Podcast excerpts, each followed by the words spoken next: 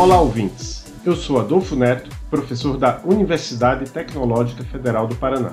E eu sou Gustavo Pinto, professor aqui na Universidade Federal do Paraná, e este é o Fronteiras da Engenharia de Software, um podcast feito para refletir sobre o presente e futuro da engenharia de software. Fronteiras da Engenharia de Software é um podcast de divulgação científica que discute mensalmente diversificados temas da engenharia de software. Os episódios abordam questões fundamentais da engenharia de software até os mais recentes avanços na área.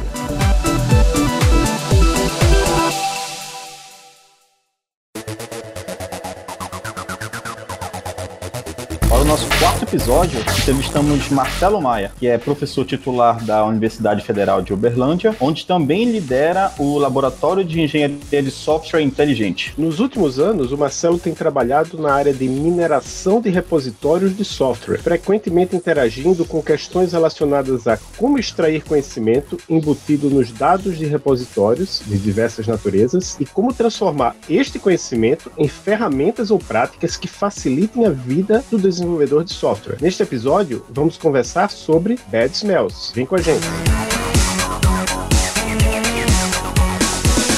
Oi, Marcelo, tudo bem? Você pode se apresentar para nossos ouvintes? Olá, Adolfo, Gustavo, olá, ouvintes do Fronteiras de Engenharia de Software. Antes de mais nada, eu gostaria de parabenizar a iniciativa de vocês criarem o Fronteiras da Engenharia de Software. É um prazer e uma honra imensa poder estar aqui com vocês. Eu comecei minha carreira ainda na graduação, em 1989, um bom tempo atrás, né? Trabalhando como programador analista, desenvolvendo sistemas de informação como atacadista de tecidos. Os sistemas eram desenvolvidos em C e apoiados assim por uma biblioteca de B-trees. E era impressionante porque os recursos computacionais na época eram escassos, né? E dava para rodar em um Supermicro e Disa os nossos sistemas. Disa era uma fabricante de software brasileira, bom lembrar que a gente vivia reserva de mercado nessa época. Então, bom, mas ao formar, né, eu decidi seguir para o mestrado, né, e fui para a UFMG, trabalhar com o professor Roberto Bigoni, né, na área de linguagens de programação. Entrei como, assim, isso foi em 92 que eu fui para a UFMG, né, e em 93 eu entrei como professor assistente, passei num concurso na UFOP e decidi seguir carreira acadêmica desde então, em 1993. Logo depois segui para o doutorado na própria UFMG, com o professor Bigoni, né, trabalhando com métodos formais. Em 99 eu terminei meu doutorado, voltei para o Preto, né, para a UFOP, isso ainda no século passado, 99. E percebi que seria, assim, difícil convencer os alunos a fazer pesquisa em métodos formais, que era o que eu tinha trabalhado no doutorado. Então eu estava com aquele dilema e resolvi mudar minha linha de pesquisa. Isso em 99, olha que interessante. Como meu background era em linguagem de programação. E o livro de refactoring do Martin Fowler, né, que foi lançado em 99, né, no início dos anos 2000, já estava dando o que falar, né, tendo uma repercussão importante. Em particular, eu tinha visto um trabalho do professor Paulo Borba, da UFDE, na época, propondo uma linguagem de transformações de programa. Eu falei, poxa, vamos automatizar esses refactorings, né? Essa ideia do Paulo Borba foi bem interessante. Então, vamos para automatizar, vamos criar, né, um ambiente de metaprogramação para nós escrevermos esses refactorings e executá-los de forma automática, né? Isso, naquela época, para fazer isso, a gente usou basicamente o IAC, né? Um IAC para Java, era um gerador de pastas para Java, ainda não tinha o JDT do Eclipse, né? Se tivesse, teria facilitado enormemente nossa vida naquela época. E olha que interessante, na época, hoje professor da UFMG, o Eduardo Figueiredo, ele trabalhava conosco lá, ele era estudante de graduação ainda, e ele se interessou e nós propusemos um projeto de refatorar automaticamente programas. A gente já tinha escrito o ambiente de metaprogramação, já tinha programado alguns refactorings, e o projeto do Eduardo seria, olha, vamos refatorar automaticamente programas usando algoritmos genéticos, tentando achar a melhor estrutura do programa com refactoring, né? Como as funções de fitness nós usaríamos métricas estruturais. Obviamente, para aquela época, eu acho que, assim, certamente pesei na mão com o Eduardo, né, um projeto bastante ambicioso na época, né, e ele conseguiu fazer, né, a gente teve alguns resultados até legais, mas foi muito, assim, para um trabalho de graduação. E olha que interessante, essa ideia, apesar de ambiciosa, para o trabalho de graduação em 2003, ela se mostrou viável, porque em 2009 foi publicado um trabalho, assim, bastante influente, que foi o GenProg, a tese de doutorado da Claire Legault, que está hoje na CMU, em Carnegie Mellon. Ela propôs fazer reparo automático de software com programação genética, com algoritmos genéticos, e o que influenciou e deu um impulso enorme nessa área de reparo automático de software, o que é uma ideia bastante similar ao que o Eduardo fez lá na graduação. Então, interessante, a gente tivesse seguido nessa linha, poderia estar trabalhando, assim, similar ao que eles fizeram. Mas aí, em 2005, eu me transferi para a UFO, saí da UFOP e fui para a UFO, e entrei no programa de pós-graduação, orientando alunos, e eu resolvi novamente repensar a minha linha de pesquisa, né, por volta de 2010, e falei, poxa, estava havendo um auge na época de mineração de repositórios de software, né, porque as informações estavam muito disponíveis com esses repositórios do tipo SourceForge, GitHub, tinha acabado de ser lançado, fazendo um sucesso enorme, e a gente tinha um background de pesquisa vindo de ferramentas para análise e manipulação de código, então nada mais natural do que tentar aplicar essas ferramentas e analisar repositórios de software em larga escala para extrair dados brutos, né, dos dados brutos, informação, assim, que pudesse ser transferida como um conhecimento prático para o desenvolvedor, né, que é basicamente a linha de pesquisa que eu tenho atuado hoje em dia. Então é isso aí, é um pouco da minha trajetória de pesquisa que eu contei aqui para vocês. Muito legal, Marcelo. Você vem trabalhando de linguagens, métodos formais, entrou ali no que hoje a gente chama de search-based e reparo automático de programa bem antes de virar modinha, né? Hoje o que mais tem é reparo automático de programa em ferramentas já até em nível industrial algumas, mas há 15 anos atrás, bem difícil, né? Parece que hoje em dia, né, você continua com interesse bem plural, bem diversificado na engenharia de software, né? Tem coisas como você mencionou, de análise de repositório, tem refatoração. Aonde que você concentra mais os seus esforços hoje em pesquisa em engenharia de software? Olha, Gustavo, essa é uma pergunta, assim, interessante, né? Porque definir um tema de pesquisa, eu considero uma tarefa desafiadora. Muitas vezes, o que você escolhe pesquisar vai, inclusive, definir o sucesso da sua pesquisa ou não. Até porque tem um timing certo. Por exemplo, eu acho que aquela pesquisa lá atrás que nós fizemos, começamos a fazer lá com search-based e refactoring, talvez nós erramos um pouquinho o timing dela. Se a gente tivesse feito um pouquinho depois, talvez nós tivéssemos tido até um resultado melhor, outras talvez se eu tivesse insistido nela. Mas então o que eu venho, de fato, concentrando hoje em dia, né, em cima do que eu tenho desenvolvido ao longo dos últimos 5 anos, para explicar, envolveu minerar repositórios de software em larga escala, com métodos quantitativos, né, principalmente, também alguns estudos mais qualitativos com menor escala de dados, né? Então, nesses dois, assim, eu posso citar 2 exemplos, assim, de trabalhos que eu considero que ilustram bem esses dois enfoques, uma parte mais quantitativa, uma parte mais qualitativa, né? Um foi um trabalho que nós desenvolvemos com o professor Marco Túlio, aqui do Fronteiras da Engenharia de Software, né, da UFMG, onde nós, foi parte de uma coorientação de uma tese de doutorado, né,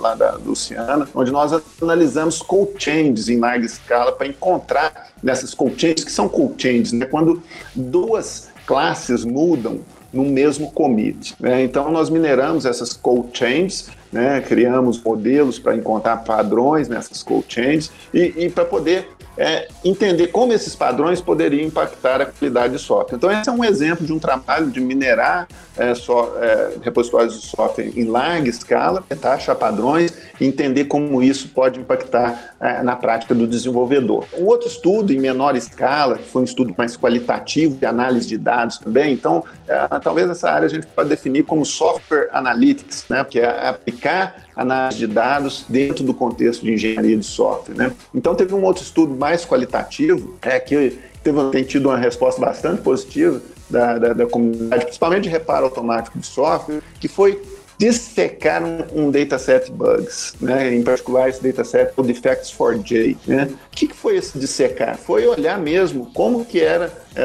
esse conjunto de bugs, quase 400 bugs ali que era composto nesse dataset, nesse benchmark ali, para estudar e comparar a eficácia das ferramentas de reparo automático. E nós fomos estudar com detalhes as características ali manualmente para entender melhor como que os diferentes detalhes dos bugs ali, que tinham as características dos bugs, poderiam impactar na performance das ferramentas de reparo, de forma, né, a direcionar a evolução dessas ferramentas, né? Bom, e aí nessa trajetória toda de minerar repositórios de software, inevitavelmente o que aconteceu foi que eu acabei percebendo que os métodos quantitativos, talvez mais poderosos para entender os dados brutos de repositório de software, acabam sendo métodos baseados em aprendizado de máquina, machine learning, né? Que também está, entre aspas, na moda aí, né? Todo mundo está estudando machine learning, mas aplicar machine learning em repositórios de software por si só já é suficientemente abrangente, né? A comunidade tem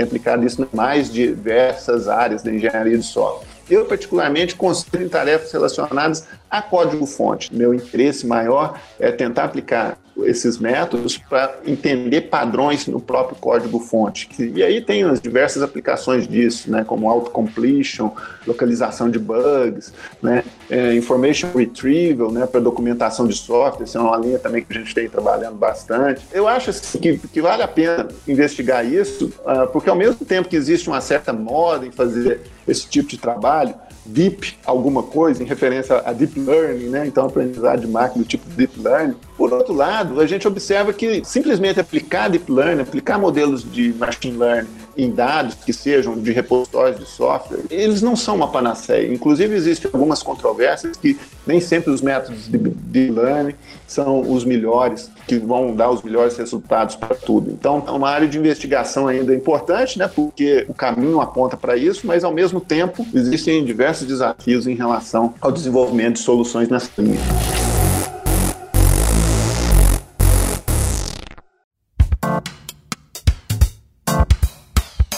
Opa, Marcelo, nessa sua explicação breve, deu para mencionar que você tem trabalhado novamente com muitas coisas de machine learning, predição de defeitos, métodos quantitativos e qualitativos. E como é que entrou cold smells na sua agenda de pesquisa? Ou eu deveria chamar bad smell? Como é que você caracteriza e como é que você percebe quando tudo isso começou? Olha, esse ponto assim, é bastante interessante, bem legal, eu acho assim. Apesar de que eu citei há pouco o livro do Fowler, né, anos 2000, um livro de refatoração, onde esse conceito de bad smells começou a ser amplamente divulgado, né, pelas pessoas. O interessante, né, e por isso eu até comecei a investigar ferramentas para refactor por conta disso, né, então esse tema bad smell, de certa forma, ele esteve próximo a mim, então eu sempre tive esse interesse lá já de olhar para bad smells, não diretamente, mas sempre veio em background eu olhando sobre isso, né?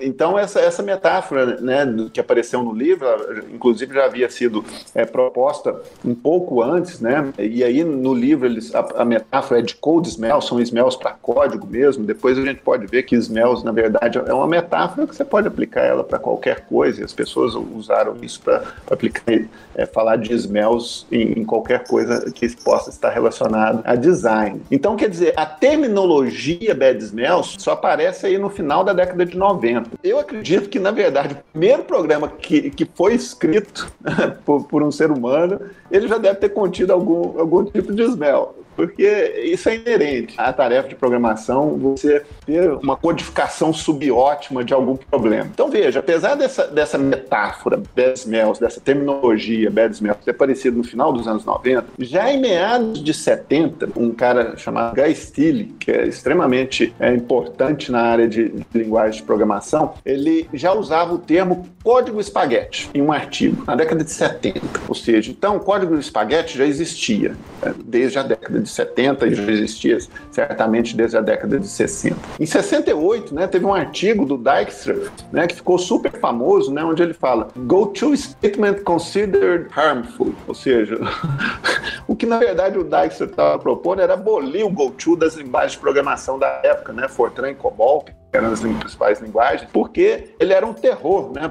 Ou seja, as pessoas acabavam fazendo o que é o código espaguete, né? E aí, o que ele propunha é que ao invés de ter que consertar, né, não falava nem refatorar o código espaguete, né, mas, ou seja, consertar um código cheio de go-tos não deveria ser uma das tarefas mais simples de fazer. Então, ao invés de ficar consertando programas cheios de go-tos ilegíveis, a ideia era que simplesmente se abolisse o go-to das linguagens de programação. Ele demonstrava que isso não era necessário, né? E a história acabou dando razão a ele, né, porque go-tos, de fato, acabaram sendo abolidos das linguagens, né? Então, Marcelo, depois desse passeio na história dos smells, o que mudou hoje em dia, né? Você mencionou que desde o primeiro programa deveria ter um mau cheiro ali, mas hoje com linguagens mais modernas, por exemplo, Kotlin, que evita que variáveis sejam nulas, né, dentre outras características funcionais, eles tentam, de certa forma, por design, evitar que existam alguns smells na linguagem, né? Então, como é que esse recente avanço, modernização de linguagens e ambientes de desenvolvimento mudaram esse panorama de smell? Eles mudaram alguma coisa ou não? Olha, Gustavo, hoje nós não temos, de fato, hoje nós não temos go-tos, as linguagens estão modernas, estão bem mais modernas do que as linguagens da década de 70. Talvez os códigos, né, do tipo espaguete que existiam lá na década de 70 baseado em go-tos, talvez não existam hoje, só talvez em legados muito pouco usados, enfim. Mas não significa que nós não tenhamos outras perdições para escrever código subótimo, né? Por exemplo, quem nunca ouviu dizer nos termos copy and paste oriented programming, programação orientada a Ctrl-C, Ctrl-V, ou até mesmo Stack Overflow oriented programming, né? Quem nunca buscou um código no Stack Overflow, copiou e colou e fez uma solução? Então, o que nós percebemos é se, por um lado, essa ampla disponibilidade de código na web, um recurso assim, fantástico para os desenvolvedores, né? Por outro lado, essas teclas, benditas teclas Ctrl-C, Ctrl-V, né, elas podem trazer problemas de duplicação de código que podem ter consequências danosas para o sistema, né? Código duplicado, também chamado de clones, né, é um exemplo, né, dos bad smells que existem hoje, e que já havia sido caracterizado também antes de Fowler e Beck, escreveu o trabalho dele sobre smell. Então, a gente percebe que códigos duplicados, por exemplo, eles são o smell mais estudado. Ele é estudado desde o início da década de 90, já existem trabalhos estudando esse tipo de smell. Então, veja, o interessante é que o trabalho do Fowler, a ideia foi criar uma metáfora poderosa, né? Essa metáfora deles é poderosa porque, ao mesmo tempo que é engraçado, sugestivo, né? Falar código mal cheiroso, né? É um problema relevante que atormenta, né, os desenvolvedores. E isso abriu um espaço para que uma série de outros potenciais problemas pudessem também ser categorizados e catalogados de uma maneira sistemática. Foi isso que acabou o Fowler fazendo, né? Ou seja, sistematizar a catalogação desses problemas recorrentes, né, desses smells, desses códigos subótmos, dessas anomalias aí. Nós, particularmente, né, fizemos um estudo, né, uma revisão sistemática, olhando trabalhos de 1990 até 2007, só para você ter uma ideia, né, nesse período de quase 30 anos, 27 anos, 28 anos, já foram publicados mais de 100 tipos diferentes de smells, ou seja, o pessoal criou a metáfora e foram catalogando e foram olhando esses padrões subótmos em código, né? Então, nós temos uma diversidade gigantesca, assim, de smells nas diversas linguagens que estão usadas hoje em dia, apesar de todo o desenvolvimento das linguagens, né? Isso é natural, ou seja, porque eu lembro muito bem quando lançou programação orientada a objetos, as pessoas falavam, olha, vai resolver a crise do software, né? E nós percebemos que não, quer dizer, programação orientada a objetos, qualquer forma de programação, ela pode ser mal aplicada e gerar código subótimo, né? Então, esse espaço de Smells aí, enquanto nós tivermos essa flexibilidade para escrever código aí, ela vai estar existente e presente nos programas, tá? Então, Marcelo, muito interessante isso aí. Eu até abro um parêntese aqui, que quando eu comecei a programar, eu comecei a programar em Basic, né? Basic, não sei se você chegou a programar em Basic, mas você tem que numerar as linhas, né? Acho que até está relacionado com essa questão do Smell do GoTo. Eu estava pensando até que talvez em Basic, né, a própria linguagem já seja um Smell, né? Porque, quer dizer, essa prática de você exigir que as linhas sejam numeradas, nenhuma linguagem mais segue, né? Pensando nisso, em tudo isso que você estudou, todos esses mais de 100 tipos diferentes de code smells, você conseguiria identificar quais são os 3 principais code smells? Olha, no meio de 100 smells, né, escolher 3 não vai ser uma tarefa fácil, né? Assim, muito provavelmente cada especialista em smell aí poderia escolher diferentes smells, dependendo do olhar, dependendo do interesse, dependendo do critério adotado. Mas assim, esse desafio é interessante. Eu vou citar alguns smells que eu julgo especialmente interessantes, assim, até porque, e vou explicar o porquê que eu considero esses smells interessantes, né? Obviamente teriam outros, né? Mas vamos lá, vamos citar aí. Primeiro é código duplicado. Ah, código duplicado é um smell importante porque duplicação de código é uma prática reconhecida, então, de longa data, né? Ou seja, copiar e colar trecho de código é uma prática já que existe há muito tempo. É um smell mais estudado nessa revisão que nós fizemos, nós identificamos isso. Os 2 terços do trabalho é para estudar o código duplicado. Então, de fato, é um smell extremamente importante. Depois eu citaria smells do tipo bloaters, né? Bloaters são inchaço, né? Smells de inchaço, né? Ou seja, que alguma coisa incha, uma entidade incha. Em particular, existem 2 smells chamados Large Class e Long Method, né, que significa uma classe grande e um método longo, que também são smells bastante estudados, prevalentes, se encontra muito esses smells no código, e que qualquer disciplina de PO, onde você vai ensinar os alunos a programar com orientação a objeto, é um dos primeiros pontos que a gente enfatiza. Olha, não deixe sua classe crescer, você precisa quebrar suas classes, você precisa quebrar os seus métodos, né? Apesar que métodos e funções de decomposição funcional você já aprende até quando você aprende a programar, lá no primeiro período de um curso, o primeiro curso de programação que você vai fazer, você vai já aprender, né? Então, veja, quando paradigma de programação, isso aí ainda large class tem um aspecto adicional, né, interessante. Quando o paradigma de programação orientada a objetos começou a se tornar popular, né, isso, talvez um marco poderia ser Smalltalk 80, né, e eu gosto muito do número da versão da linguagem que ajuda a gente a lembrar o ano, né, então em 1980 teve uma primeira linguagem orientada a objetos de fato aí sendo lançada. E quando esse paradigma começa a se tornar popular na década de 80, e é bom lembrar que em 80 o pessoal de engenharia de software cunhou um termo chamado crise do software, né? Onde o software estava extremamente complicado de se desenvolver, né?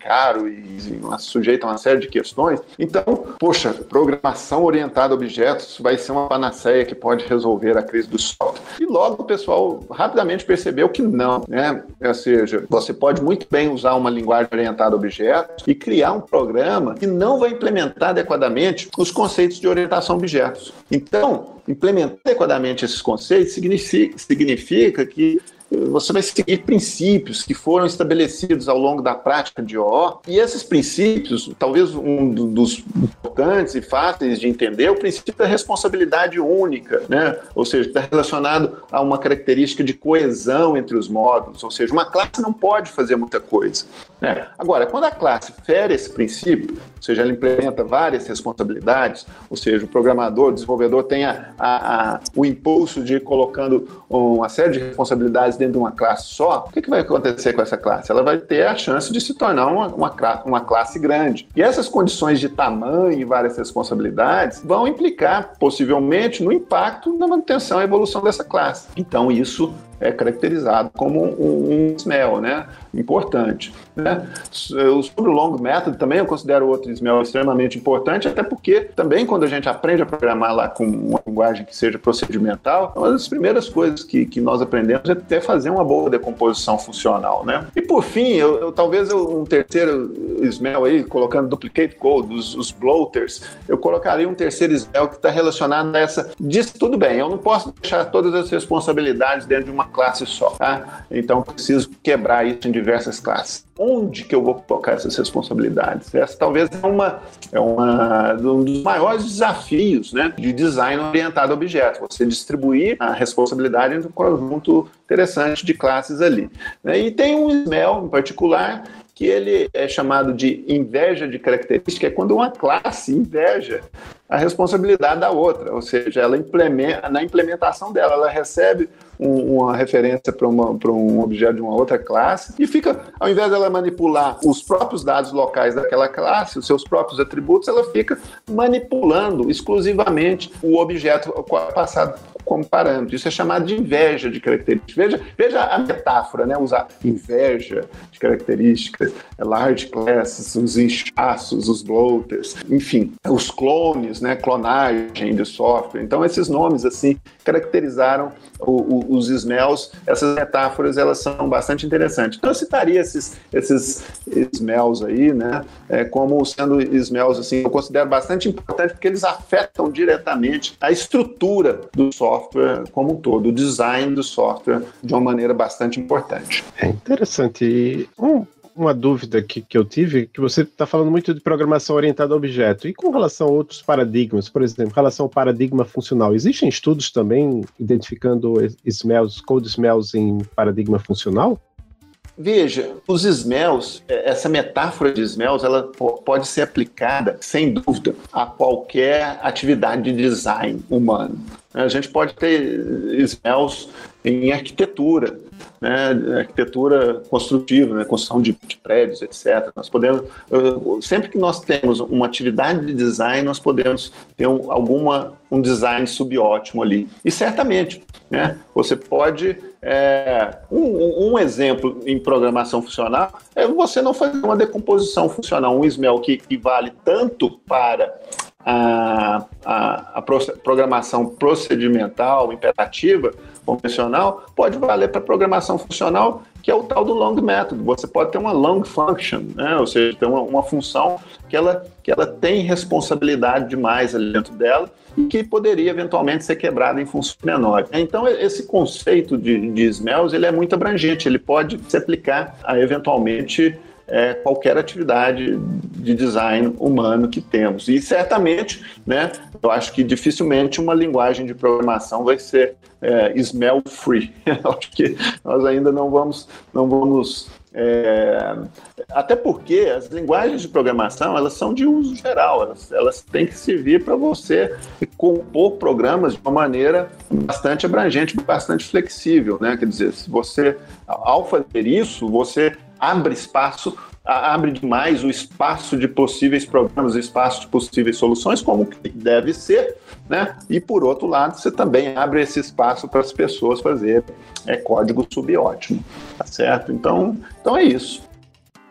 E aí, como é que um programador que está começando a descobrir toda essa literatura sobre code smells, como é que ele pode identificar um code smell se manifestando no código? Como é que alguém pode olhar um código, vamos dizer, uma das coisas que se recomenda para quem está querendo programar é, às vezes, você ir lá no GitHub e pegar um projeto que você gosta, dar uma lida no código. Como é que essa pessoa pode encontrar code smells no código dela ou de outras pessoas? Bom, essa é uma pergunta importante, né? Porque é isso que torna a disciplina, né? A disciplina de smells, vamos dizer assim, essa área de smells interessante, é porque ela tem que ser possível de você reconhecer. Você cria uma metáfora e você quer reconhecer aquela metáfora no código, né? Agora, veja o seguinte, essa metáfora, ela tem um aspecto interessante aí, porque o código do sistema, ele pode ser comparado com um organismo vivo. Os problemas de design, eles são sistêmicos, né? Ou seja, quando você tem uma doença, você tem uma doença que ela pode ser sistêmica. Muitas vezes ela pode ser localizada num órgão,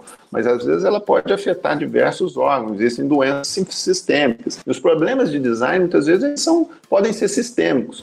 Não é como simples cano rachado que você vai lá, onde ele está rachado e faz um reparo, né?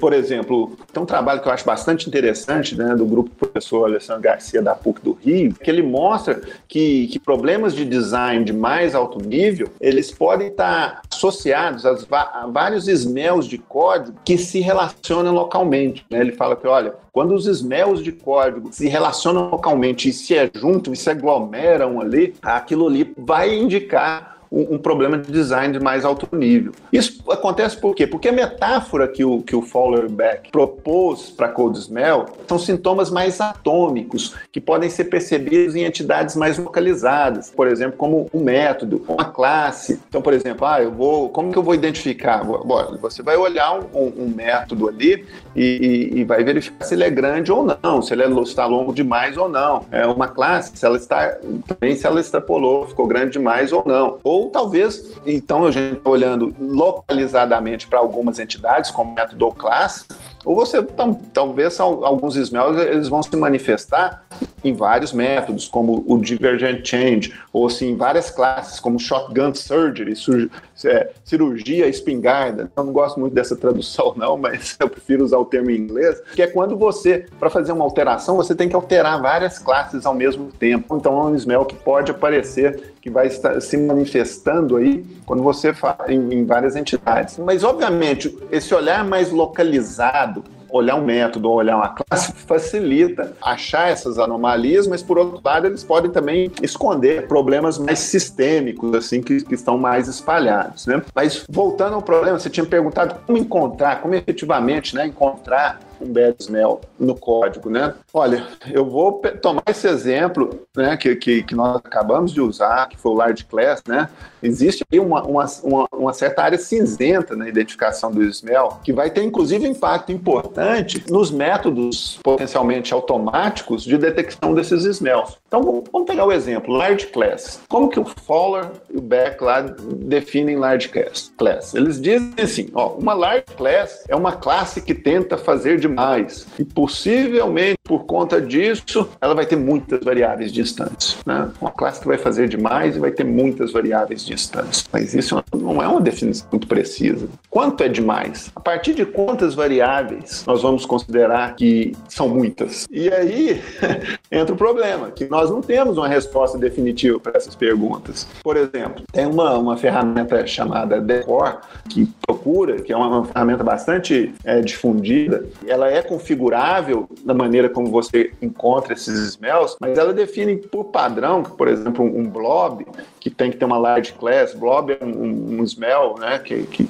é uma large class que tem autocontrole, né? Ele define que uma large class tem que ter um alto número de atributos e métodos, onde alto ele vai definir da seguinte maneira. Ele vai pegar o número de métodos e atributos que acontecem nas diversas classes do sistema, vai traçar um box plot, que é dividir em quartis ali, né? E os métodos que estão lá nos mais altos quartis lá, ou seja, as classes que têm um número maior de métodos, eu defino o limiar ali pelo sistema. E ele ainda coloca um outro parâmetro, que é um fuzziness ali, que é para não ficar com um número bem específico ali, né? Falar, olha, acima de, sei lá, você descobre que 25% das suas classes ali tem número de métodos e parâmetros e atributos acima, sei lá, de 30.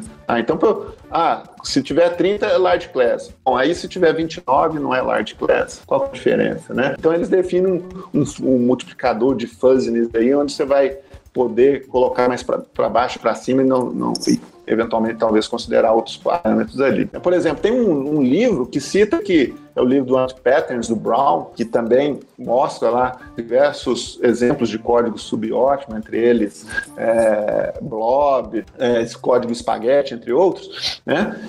Que ele fala que os blobs têm mais de 60 atributos e métodos tomados.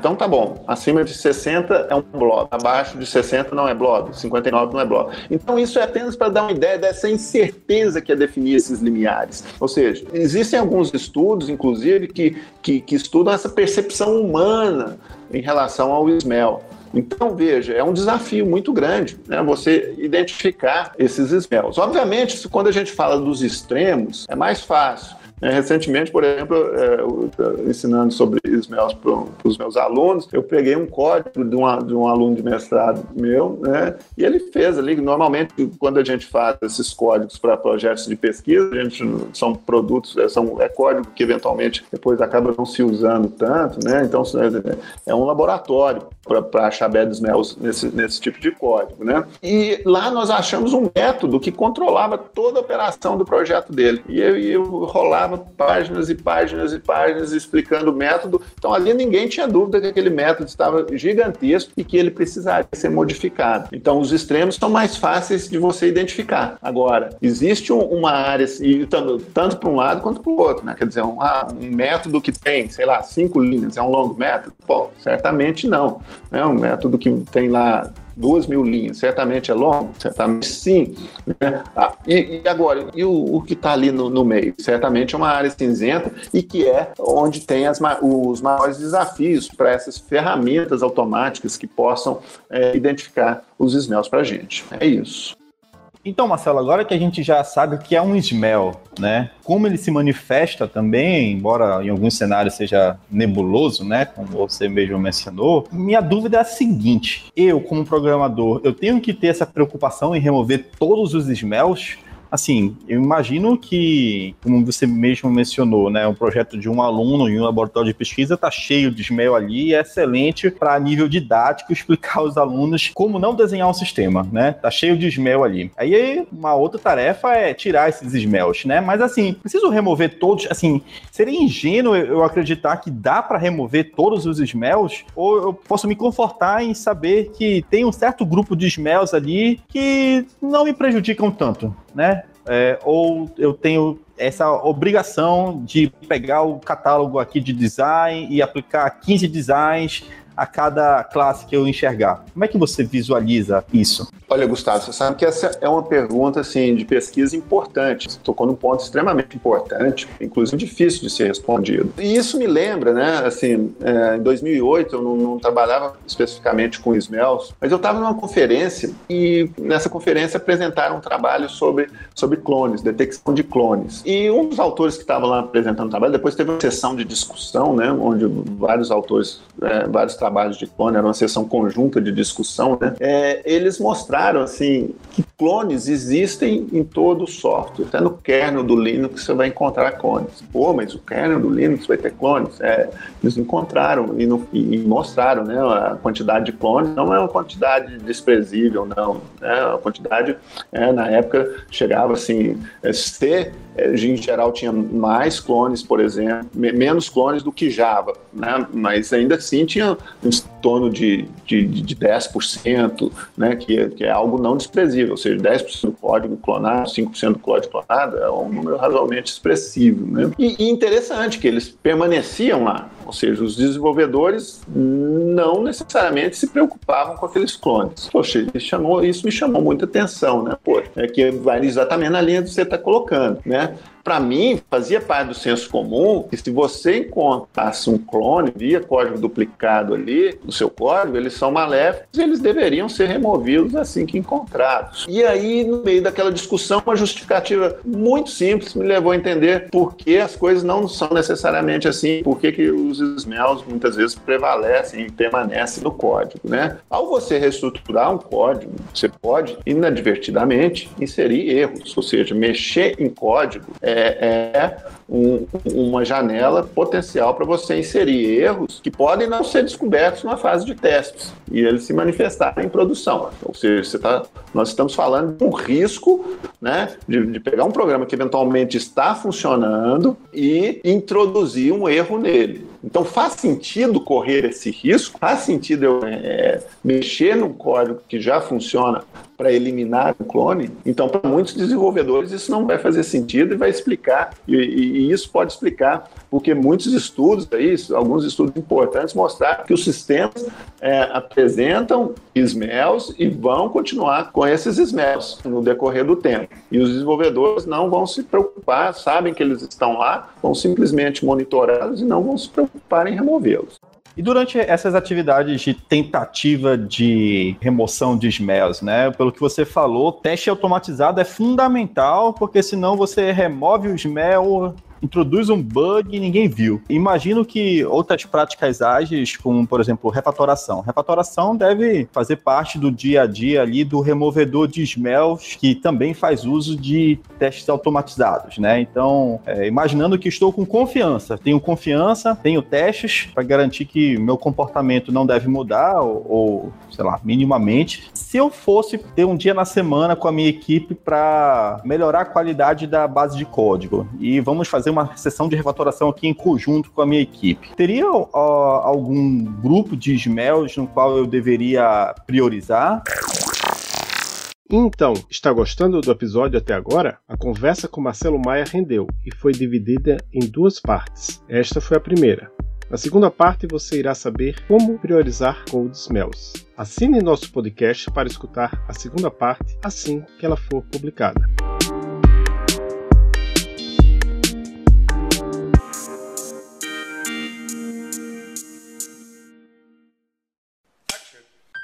Esse podcast foi editado pela produtora Reis.